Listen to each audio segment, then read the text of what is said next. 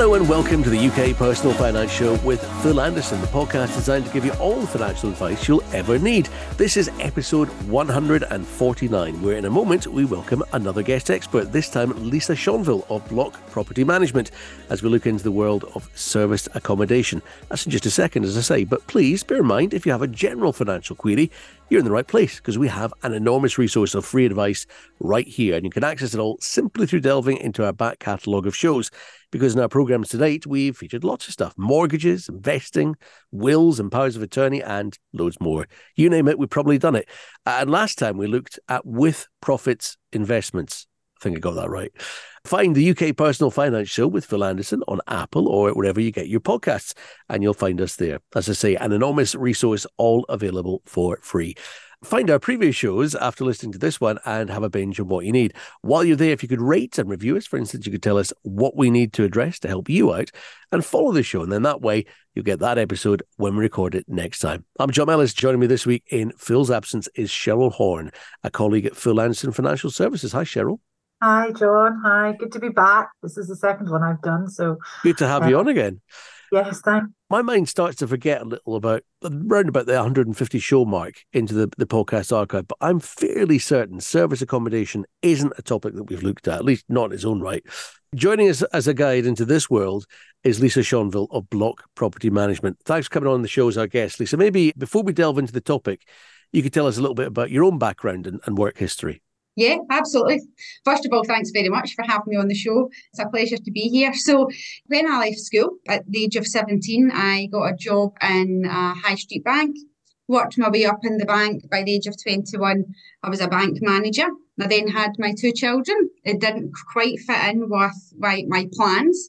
So I left that and started up a sensory development business for babies and parents. So basically, I used to play with babies every single day, singing songs and nursery rhymes and playing with ribbons and scarves and stuff. It was great fun. However, I grew that business, which was fabulous. I grew it up to be the most successful sensory development franchise in the UK at the time. And I was an international trainer and I was coaching and training people all over the UK. But it consumed my life. So what I thought was going to be a part-time job soon worked out to be 60, 70 hours a week. Wow. Cut a long story short, I then sold that business and I started up a cleaning company because I thought that would have been easier. A massive difference, a big change for me, but I thought it would have been easier to manage. And initially I started cleaning for serviced apartments or serviced accommodations. So this is how it all came to life. And at the time, one of the management companies that I was cleaning for, the director of that company actually approached me and said he was going to be starting another business venture and he was wondering if I'd be interested in going into business with him. So this business venture was serviced accommodation management, but it was for blocks of units. So it was for large residential developments, hence where the name Blok came from. So I said yes to the opportunity, jumped in, not really knowing what I was doing. And here we are, 4 years down the line, still here. And everything's going well. Explain to us, I mean, for anyone that isn't entirely sure, what exactly is serviced accommodation? Yeah, so the real name or the correct name, if you like, for it is short-term lets. So it's typically from one night to 1 year. So the difference is that it's guests that would be staying in the property and not tenants. So it's more like a hospitality business as opposed to, as a property strategy, obviously, but it's very much focused around hospitality. So you're letting out your property on a short-term rental basis. So guests would arrive and they would stay for maybe 2 or 3 nights, or they might stay for 2 or 3 weeks or 2 or 3 months. And then they would check out again and your next lot of guests would arrive. Okay, so how does somebody get started in serviced accommodation? How did you actually start the whole process? So, well, if that someone could be someone like me, I've actually got my own serviced accommodation property as well. But I started because I had a buy-to-let So I was in the buy-to-let market for about 10 years. And over that 10-year period, I only had 3 tenants. So for me, that was really good. However, what I found that was when the tenants left, I had to refurb my property from top to bottom every single time. So I would maybe go in and there would be holes in walls, there was handles missing from my doors, there was all my internal doors removed, and my washing machine had been vacated out the property. So I used to experience these things. But having said that, it was only 3 tenants, but I just thought to myself, I don't know how much longer I can continue with the upheaval and the money that was involved in it. So I then started my own short-term let. So that's when I turned my buy-to-let property into a serviced accommodation. So for me, it was never my long-term plan, but I was getting frustrated with the issues that I was experiencing with the traditional buy-to-lets. So I thought, I'm going to try this as a short-term let and see what happens.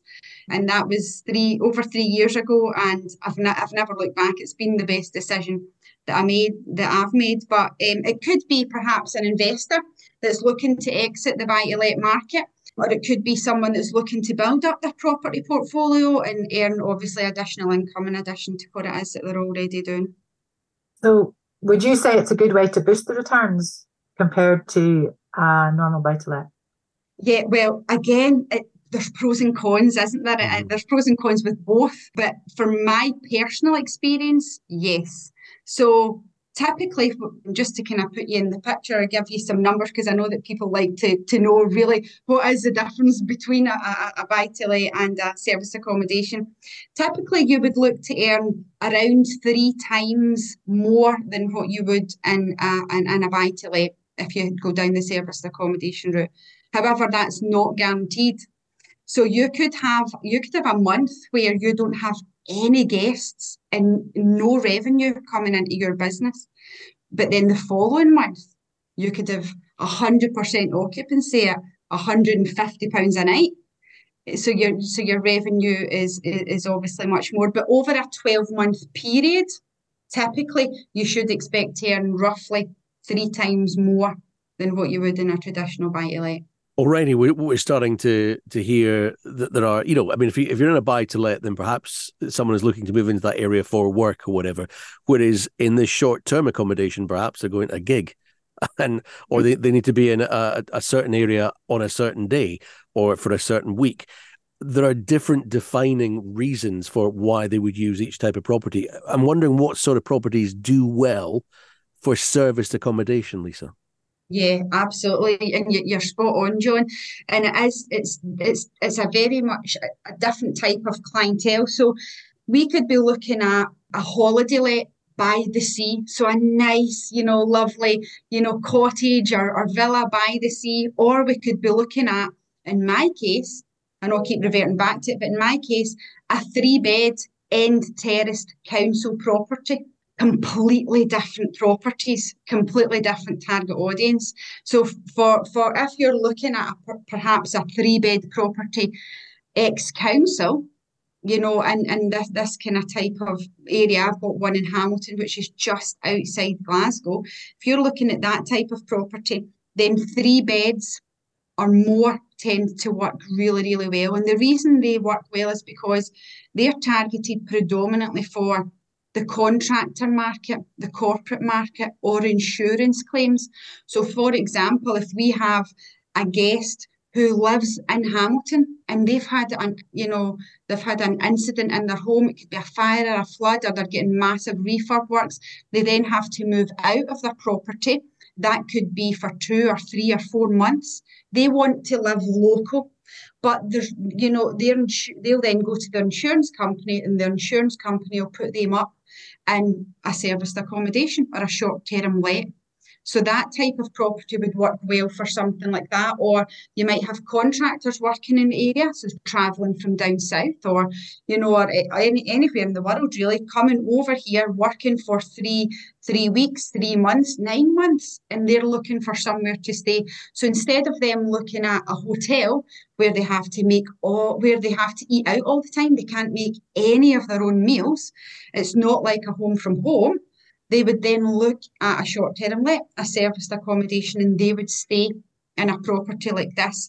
So for that type of market, the contractor, corporate insurance market, typically I would say the ones that perform the best are three bedrooms or more. And that's because they can accommodate families, or they can accommodate multiple contractors at any one time. So if you've got a 3-bed, you can have 3 contractors in the one property. Yeah, when you're talking about things like that, and the examples that you used there were the likes of insurance firms perhaps putting up a family who've been, you know, flooded out of their home, let's say, yeah, or contractors from down south coming into this part of the world and they need somewhere to stay for a relatively long period of time. When you're talking about that, do you find that you have insurers contacting you as a company because you're on the map, or do you have to go make inroads with them if you're someone who has serviced accommodation that's just starting out? Yeah, so a bit of both, I would definitely say. So because we've got multiple properties, it's probably much easier for us as a management company to form connections and relationships with companies like this, because they tend to be, they're looking for volume. So they're maybe not just looking for 1 or 2 properties here or there. They could be looking for, you know, this morning, for example, we've just had an inquiry for someone looking for 17 rooms. Right. So to host 17 people. So if you're an individual one-man band, for you to then maybe get in with those typical insurance or corporate companies or larger contractor companies might be a little bit more challenging. Of course, it can still be done, but when you're a management company, it tends to be a little bit easier to get in with them, because you've got perhaps a batch of properties sitting there waiting for them, if you like. I think you're kind of sort of treading on the toes and answering the next question I was going to ask you as well, which are what are the benefits of sort of using a management company such as yours? That you kind of explained one away there, but give us the full scenario. Yeah. So obviously with a management company tends to be, I guess, of course, it depends what offer you opt for. So you could have a completely hands-off service, which ultimately means that you're handing your property over to this management company and they're looking after your property 24 hours a day, 365 days a year. So we have guests checking in and out on Christmas Day. That means that it's the management company's responsibility to ensure that property's cleaned and turned around and ready for the next guest checking in. If the management company gets a phone call at 11 o'clock at night saying that the Wi-Fi is not working, the management company deal with that. If they get a phone call at 2 in the morning saying the guest has just returned from a night out and they've lost their key, it's the management company that deal with that. Whereas if you're looking after the property yourself, you're the one that this all falls to, unfortunately. So if you're out for a nice meal on a Saturday evening and you're having a glass of wine and you get a phone call at 11 o'clock at night, you have to respond to that. Whereas when you have a management company, the idea is that it is completely hands-off. Of course, you then pay a commission typically to that management company that look after your property, very similar to if you were paying a letting agent to look after your buy-to-let, but you're paying a management company to look after your short-term let. So there's many benefits, but for me, I find that those are the main reasons that people, our clients, come to us, because they do want hands-off, they want to enjoy the revenue that the property can produce and the benefits of it, but they don't want involved in the day-to-day guest communications, phone calls, guest vetting, processing payments. They don't want to have to deal with cleaning teams, linen hire, laundry hire. They don't want to have to do any of that. No, none of that. None of that. What kind of insurances do you need if you're going into serviced accommodation, if you're offering serviced accommodation? Yeah, so you will need specialist insurance, and you'll also need something that is very important now or in Scotland is a licence. So over and above insurances, I would say that's one of the biggest considerations that people entering the short-term rental market need to consider if they're purchasing in Scotland is that they will need a licence to operate, which I think is a good thing because it will eliminate anyone not doing this properly. So there is people out there, like any business, who won't be operating their short-term rental properly. So they may not have the correct insurances, Cheryl, that you mentioned, in place. They may not have their certifications in place for their electrical testing or their gas safety testing. So this licence application that's now come into play means that we are now regulated and that we have to have this in place before we're allowed to operate a short-term rental in Scotland. I always say to Phil whenever I'm doing this show with him that I'm not afraid to ask a stupid question. So here come a couple, and it's things that cross my mind. I'm not from a financial background at all, but it's things that cross my mind as I'm listening to you talking about these things. And the short-term let, you said initially it could be from one day. You said up to 1 year. Is that actually a finite period? I mean, is that where it goes to? Can you go up to 1 year in this type of accommodation? Yeah, absolutely. Yeah, you know, Yeah, because what I'm thinking about is when it comes to things like utility bills and council tax, and, you know, it's all very well saying, right, you're in there for a year and you're on a let and you're paying them. But how does it work when it comes to, you know, 15, 20, 500 people staying in your property in 1 year? Presumably you're picking up those bills. You're correct. You're absolutely spot on. So we do, as a serviced accommodation business, not as a management company, but as an individual operating a serviced accommodation, you are responsible for all of the utility bills, so gas, electricity, Wi-Fi, any bills that come with that property, you're responsible for. So that's why it's very important that when you are doing your due diligence or you're looking at a property for a potential SA, that you need to consider the fact that you are going to be responsible for these bills. So you need to factor that in to your nightly rate, if you like, you know. So you're also responsible for the ensuring that your cleaning team is paid. So if, for example, what we try to present to our clients as, or recommend to our clients, is that we pass the cleaning costs on to guests. So let's say you have someone staying for 2 nights and they're paying £100 per night. Typically, they would pay £200 to stay in that accommodation. However, we don't want the landlord or the owner of that property to be responsible for having to then pay the cleaning team out of that £200. What we do is we add the cleaning costs onto the top of that £200. So the guest would typically then pay, for example, £270. So that £70 that we charge over and above the nightly rate goes directly to the cleaning team. And that means that they take care of perhaps all your linen and your laundry, your top-up of your consumable items, and ensuring the property's cleaned.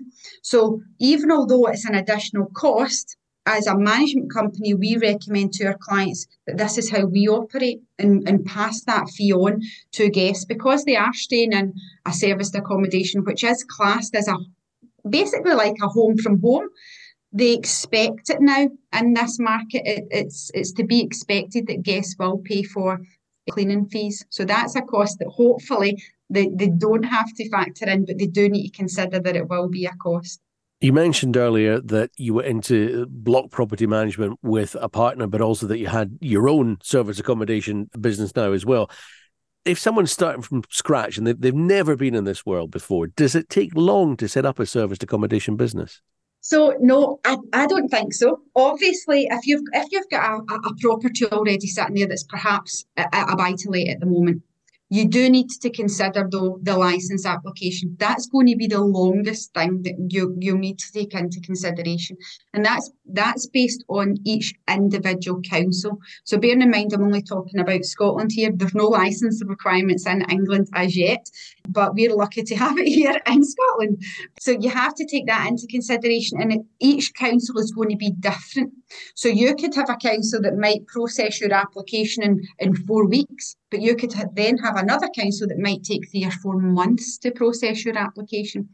So that can be the biggest barrier of how quickly you can get started in serviced accommodation. Obviously, if you get a licence in place and it comes through quickly, you need to then consider furnishing that property, because you are responsible for ensuring that your guests experience that home from home.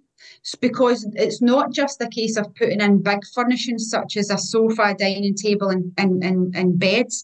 You have to consider, do your guests have pots and pans and cutlery and crockery? Do they have salt and pepper? Have they got, you know, linen? Have they got towels? Do they have a toilet brush? Do they have a bin?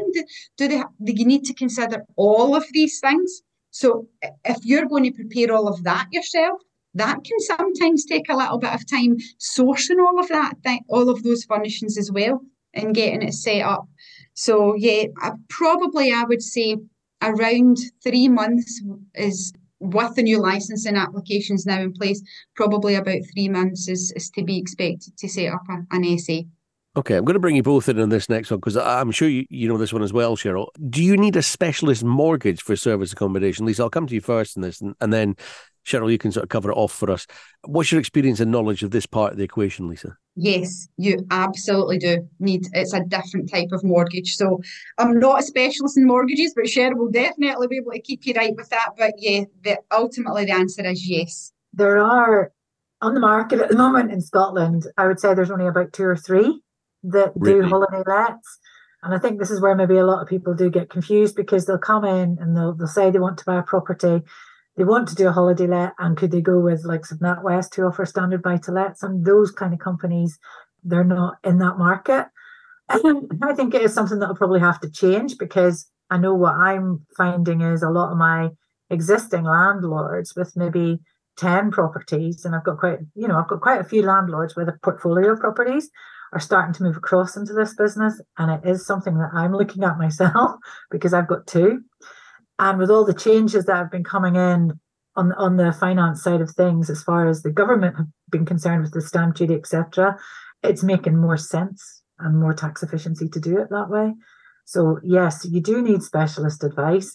At the moment, there's not a huge amount, but there are a few, but they do look for a substantial deposit, typically 25 to 30% deposit to go into that market.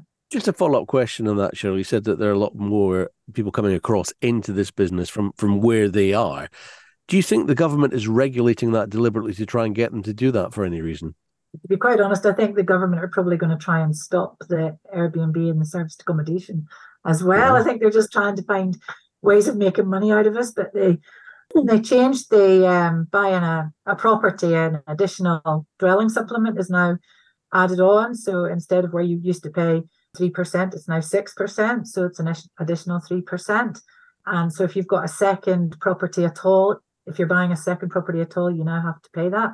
They also stopped on the buy-to-let market. You used to be able to offset your mortgage interest payments. They were tax deductible. You can't do that anymore. And I know for a fact, we'll touch on that in a later bit, that you can on a serviced accommodation property. Yeah, I guess the big hallmark names, and Cheryl mentioned one there, in the sort of public consciousness for this type of thing, or Airbnb and Booking.com. How do you differ from those guys, Lisa? What is it that makes you special? It means someone comes to you instead of them. We still use Airbnb and Booking.com. So those are classed mainly as marketing portals. So that's where we would typically market your property. So we still very much use them. And I think that they are essential to a successful SA business. And the reason being is that these, no matter how hard you try, you're never going to be able to compete with these big companies. Mm. So they're very, very useful. However, they do take a percentage of your booking. So, for example, if you get a £1,000 booking through an Airbnb or Booking.com portal, you can expect to pay about 15% plus VAT to them. So around 18% will go to Airbnb. The good thing is that if you're getting bookings through these platforms all the time, you're going to then get lots of reviews. If you get lots of reviews on these platforms, you're going to move right up to their first page. So when people are searching for a property in that area, you're going to be right up there, especially if your property's getting booked on a regular basis. Hmm. Where a management company comes in is, even though we use these companies, our Airbnb, Booking.com, Verbo, etc., to market your property, what we want to do is try and take guests off of these portals to save on these fees. But you do need it, especially in the initial stages of building your business, because you do want to get the good reviews. But as a management company, our job is then to try and convert them from booking on Airbnb and get them to come directly to us, because that will save you 15 to 18% straight away. So that's why we're trying to form relationships with contractors directly, or corporate companies or insurance companies, where we don't have these big portal fees to pay. And we're obviously then the landlord or the property owner is making more money. So they're effectively, they're like the Uber, if you like. Uber are not a taxi company. They're a system that allows you to book a taxi. In the same way Airbnb don't have property. They just have a facility where you can shop for staying somewhere on a short-term basis. Again, the occupancy levels might be an issue, Lisa. You said this earlier with a lot more sort of short-term lets, but from what I can see to be the average cost per night, it balances out without it being constantly occupied. So if you're comparing it to a monthly rental, even with a free period in there, what sort of occupancy levels will people get from service accommodation, and what should someone be aiming for in terms of income? Said about 3 times as much over 12 months, but you know, what are we looking at? Yeah. So again, depends on the property as well. But what something to consider is not to get too caught up in occupancy levels, because you could have a property that's a really high-end property that is, you know, that you've decorated very well. You might have had an interior designer, you know, do it all for you, and you're maybe marketing that for £200 or £300 per night. You then might have, you know, another property that is targeted predominantly for the contractor market. So you don't have to have very nice, fancy designer, you know, appliances or coffee machines and nice sofas, etc. It has to be basic and done to a good standard, obviously. But the nightly rate for that might be £100 per night. So if you're marketing a property at £100 per night, you know that you maybe need to have 70 or 80%, 90% occupancy for it to really be worth your while. Of course, that depends on the value of the property and the, you know, the return on investment. But with the property that's going for £200 or £300 per night, you might only need 50% occupancy to be making more money than someone who's maybe getting 90% occupancy. So the occupancy can vary depending on the standard of the property or your target audience ultimately, and who you're marketing to. But what I would say is, when you're looking at numbers across the board, I would always recommend that if you're not breaking even at around 40% occupancy, it's probably not worth your while. So that's across the board. So whether you've got a property that's worth £250,000 and, you know, it's going for £300 per night, or you've got a property that's worth 50,000 and it's going for £80 or £90 per night, typically, if you're not covering all your costs at 40% occupancy, it's probably not a solid SA deal. I certainly wouldn't recommend it. There might be other people that would. For my clients, I would always say to them, make sure that your costs are covered around 40%. Okay. Are there any other downsides to serviced accommodation then, as opposed to... Oh, yeah, there is. Yeah, absolutely, Cheryl. Like everything, there is going to be downsides. So one of the main downsides is that it's not guaranteed. So you could have that property and you might launch that property and you've got all this enthusiasm and passion and energy and you're excited about it. We put it out there to market and, you know, the first month goes really, really well. And then the second month, you only have one guest staying for 2 nights. So that could be expected. So you need to understand that it can vary. Unless we're securing really good long-term bookings for your property, it is going to fluctuate. So it can be in the summer months, for example. Normally in the summer months, most properties perform exceptionally well across the board, whether they're holiday lets or just normal properties like the council property that I was talking about, they still perform very, very well over the summer. But if when you start to head towards into the winter months, you're not going to get, or you may not get, the same level of bookings, and your nightly rate may have to be reduced. You might need to bring that nightly rate down in order to encourage bookings for that property. But again, so that's where a management company comes in, because ideally what they're doing is they're out there sourcing, trying to get longer term bookings for you, especially over the kind of winter months. So I would say that's probably one of the biggest downsides of SA, that it's not, you can't say I'm going to be guaranteed £1,000 a month every single month, because one month you could get it and then the next one you might get £100. And what would be the advantages then? So the advantages for me, speaking from personal experience, the biggest advantage for me was that we have guests in the property, not tenants, which means that effectively they have no rights. So they can't decide that they're going to stay in the property. If they cause any damage to the property, you can charge it to them. So you've already got their card details. If your cleaner arrives when that guest checks out and there's a hole in the wall, you know that guest has caused that destruction. So you can charge that on to the guest. So you've always got eyes and ears on your property. So because you've got your cleaning team going in on a regular basis, if there is any maintenance issues, it's getting picked up and rectified straight away. So you're never going to be not getting into that property, for 6 months or a year, just for a 6 monthly or annual inspection. There's people going into it all the time to check on it, which means that the standard and quality of your property is always maintained. And that's important, because guests expect a certain standard with serviced accommodation. So it has to be immaculate and well looked after all the time. Otherwise, the next guest that arrives is going to leave a bad review, and bad reviews are detrimental to your business. So nobody wants that. So you always want to make sure that your property is well looked after. So for me, that's a big advantage, because there's someone always checking in your property on a regular basis. So there should never be any massive surprises or massive refurb work needing done, because it should be getting picked up on a weekly basis.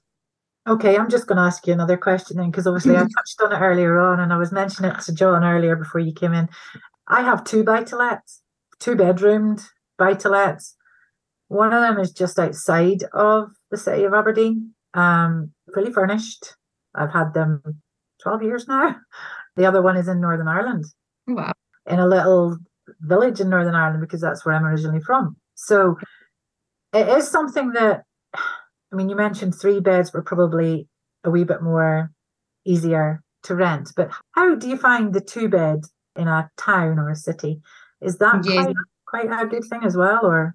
Absolutely. I mean, we've got properties ranging from studios, 1 beds, right up to 6 bed apartments. So, and they all perform, well, I'm going to say confidently that they actually perform really well. We tend to only take on properties that we believe we can get to perform. If a client comes to us with a property and it happens on a monthly basis, they'll come to us and they'll say, we want to turn this into an SA, here's my thoughts, here's pictures, here's videos, or can you go out and see it, here's information about the location. We'll do our due diligence, and if we think that we cannot get your property to perform, we won't take it on. So I think that's important, because it's not beneficial for anyone. So if you were to come to me with a 2-bed and I looked at Cheryl and I said, I don't really think that'll perform well, or I don't think that I could get it to perform, I will tell you up front. However, in Aberdeen, we've actually got quite a few properties in Aberdeen, and most of those properties are 2 beds. So I've had properties in Aberdeen since early 2019. And even although what we've experienced is not the norm for serviced accommodation, but we're experiencing 100% occupancy across multiple units in Aberdeen, and we have done for the last 3+ years. Now, that's not to say that if you come to me with a 2-bed property that I could guarantee you 100% occupancy for the next 2 or 3 years, but But I do know that there is demand for properties, and two beds can perform just as well as three beds. Just a quick question on that occupancy rate in the northeast of Scotland that you're mentioning there. Do you think that's to do with the offshore industry? Because you get guys working three on and three off, so there's always going to be someone looking for serviced accommodation. Yeah. I mean, most of our clients that's working in that area do work offshore. Yeah. So we've formed relationships with their companies, and ultimately what happens is you might have two contractors living in that property, but they're working offshore for 3 weeks and are on a rota basis. We've got some on, some off. So they're switching. Mm-hmm. So they're using our property as a means to service, or provide accommodation for their workers when they are back on dry land. Okay. But it does happen though in other areas. Sorry, John, it does. Yeah, it does happen, and we've got a property just outside Glasgow. It's a 3-bed. It's an ex-council as well. But we've had the students in that property for 4 or 5 months now from Norway. So coming over, studying and exploring Scotland, and, they're looking for somewhere to stay. So that's a good 4 or 5 month secure booking from 3 students in that property. So even though it's not next to or maybe targeting the oil industry, there is going to be other aspects or considerations that you can take into account for when you are looking at properties. Cheryl, let me come to you on this one finally. How does it work in terms of tax? Well, my understanding is that serviced accommodation short-term holiday lets are taxed as commercial property, which means it's much less than your standard buy-to-let tax. And you can also claim mortgage interest payments against it, where mortgage interest payments are tax deductible, unlike the standard buy-to-lets. And capital allowances such as boiler repair, new boiler repairs, anything needing fixed, they're also tax deductible as well. So it is very tax advantageous compared to the buy-to-let market is what I would say. And as I say, a lot of people are shifting across because of that reason, because the government have made it more difficult. Also, one of the things, I don't know if I could ask that question actually while I'm on, one of the things recently that we've had in Scotland for landlords is a freeze on the rent. I'm capping the rent at no more than 3% in 1 year. Obviously, I don't think that would apply in the serviced accommodation side. So that's another advantage as far as I can see as well. Yep. So your understanding of the industry is as you've experienced it as well, Lisa. Yeah, absolutely. So when you're dealing with guests, not tenants, because they're not entering into a rental contract with you, they're merely guests of your property. It's like checking into a hotel. So you can ultimately charge whatever you want. Not that you would, but it has to be obviously in line for you to be able to fill that property. It has to be in line with, what's happening around you. But yeah, you can charge ultimately whatever you want. So if you want to add value to your property by, if you want to charge more, as a nightly rate, you can add value to it by introducing things like a hot tub or a coffee machine. A coffee machine, even though it might only be £100 to buy, can actually increase your occupancy by about 14%. So some things can really add value to your property or be attractive. So that allows you to perhaps even increase that nightly rate slightly. And by increasing that nightly rate by £5 or £10 or 5 or 10% can be a massive difference over the course of a 12-month period. Absolutely. And I was also thinking as well with the interest rates going up that, again, that's something that a lot of my landlords are now experiencing, that the rental return on the lease agreements that they've got out there is not really covering what the new mortgage payments are. And obviously on serviced accommodation, even if the mortgage rates were to increase, the commercial mortgage rates were to increase, you can just put your nightly fee up. Yeah, and that's what I've done. I keep going back to this property that I've got, this 3-bed property, but it's literally what I used to be making on that property was about £550, or what I was charging as a rental. £550 was coming into me on a monthly basis for a normal buy-to-let. Now that same property that's valued at about 100,000, just to kind of give you a perspective, typically brings in top line, of course, about £3,000 a month.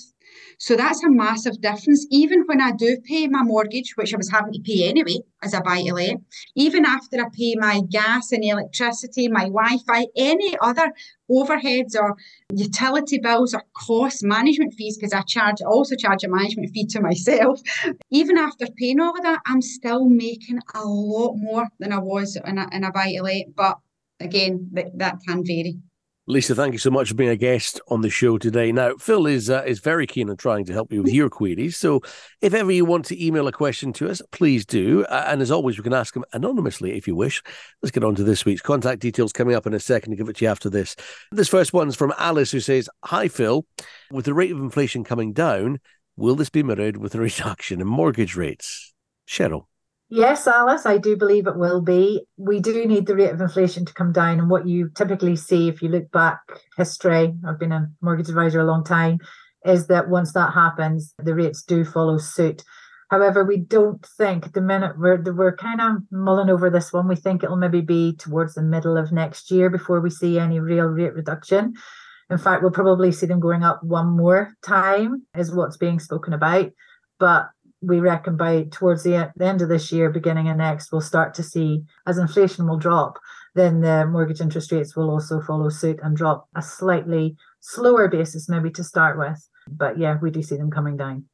Yeah, it's absolutely good news. This is just a follow-up, Cheryl. I mean, we had them ridiculously low for, well, actually, probably the lifetime of my kids in real terms. They were ridiculously low. Do you think they'll come down as low as that ever again?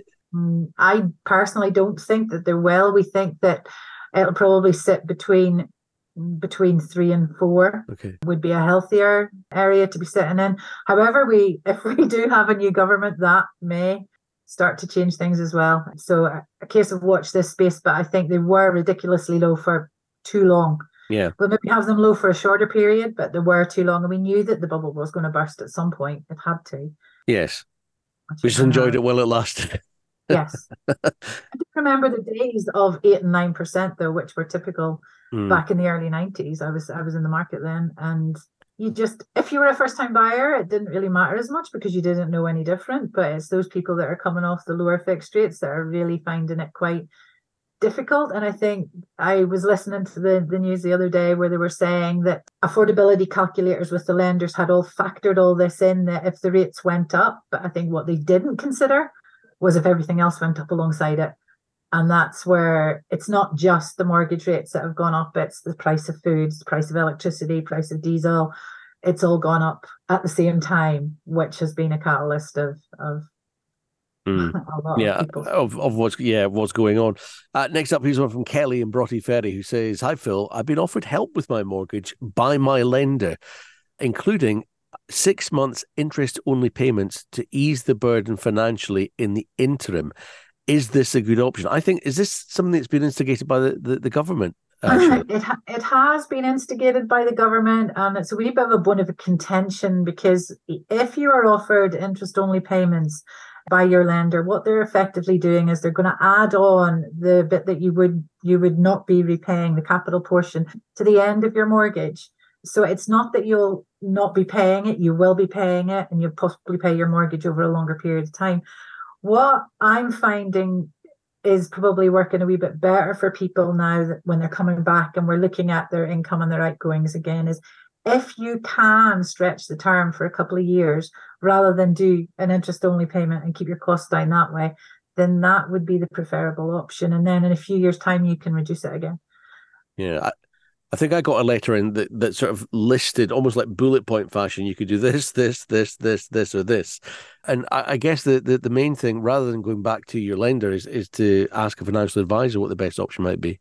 Yeah, because we'll have a look at your total outgoings, what's coming in each month, what's going out each month. We'll look at ways that we can try and save you money. It could be that insurance is, you haven't shopped around in a few years and you need to look at your life insurance or protection insurance, and we can maybe reduce that for you to try and help you as well as your debts. If there's any debts out there, possibly sometimes it's a good idea to just put it onto the mortgage as well and do a remortgage rather than stay with your lender. So there are other options out there, and it really depends on each person's circumstances. Okay. Would you say as well, before you get in touch with the question, you might want to take a look at our back catalogue, because we've covered a fair few topics so far and we may have touched on what you're interested in. I'm John Ellis. Thank you for joining us for episode 149 of the UK Personal Finance Show with Phil Anderson. Thank you so much once again to Lisa Schoneville of Blok Property for explaining for us serviced accommodation. If you feel you need a helping hand with anything we've been discussing or anything else of a monetary matter, find Phil for Finance. Search Phil Anderson Financial Services online or join the Facebook group for the show. Search Personal Finance Community. That's Personal Finance Community on Facebook. Phil's on Twitter and LinkedIn as well. Or why not email Phil a question you can answer on a future show? His address is phil@philandersonfinancial.co.uk. That's phil@philandersonfinancial.co.uk. Send him your question and Phil could be answering it in an upcoming podcast. And please be assured we won't use your real name if that's what you prefer. Remember, if you found this useful, please rate and recommend us, and please follow us on Apple or wherever you get your podcasts. That way you'll get us every week with the info you want when you need it. You'll get all the links you need on Phil's social media. Good luck with your money. Phil's doing his best to help make that cash go further. We'll see you next time. Thanks for listening.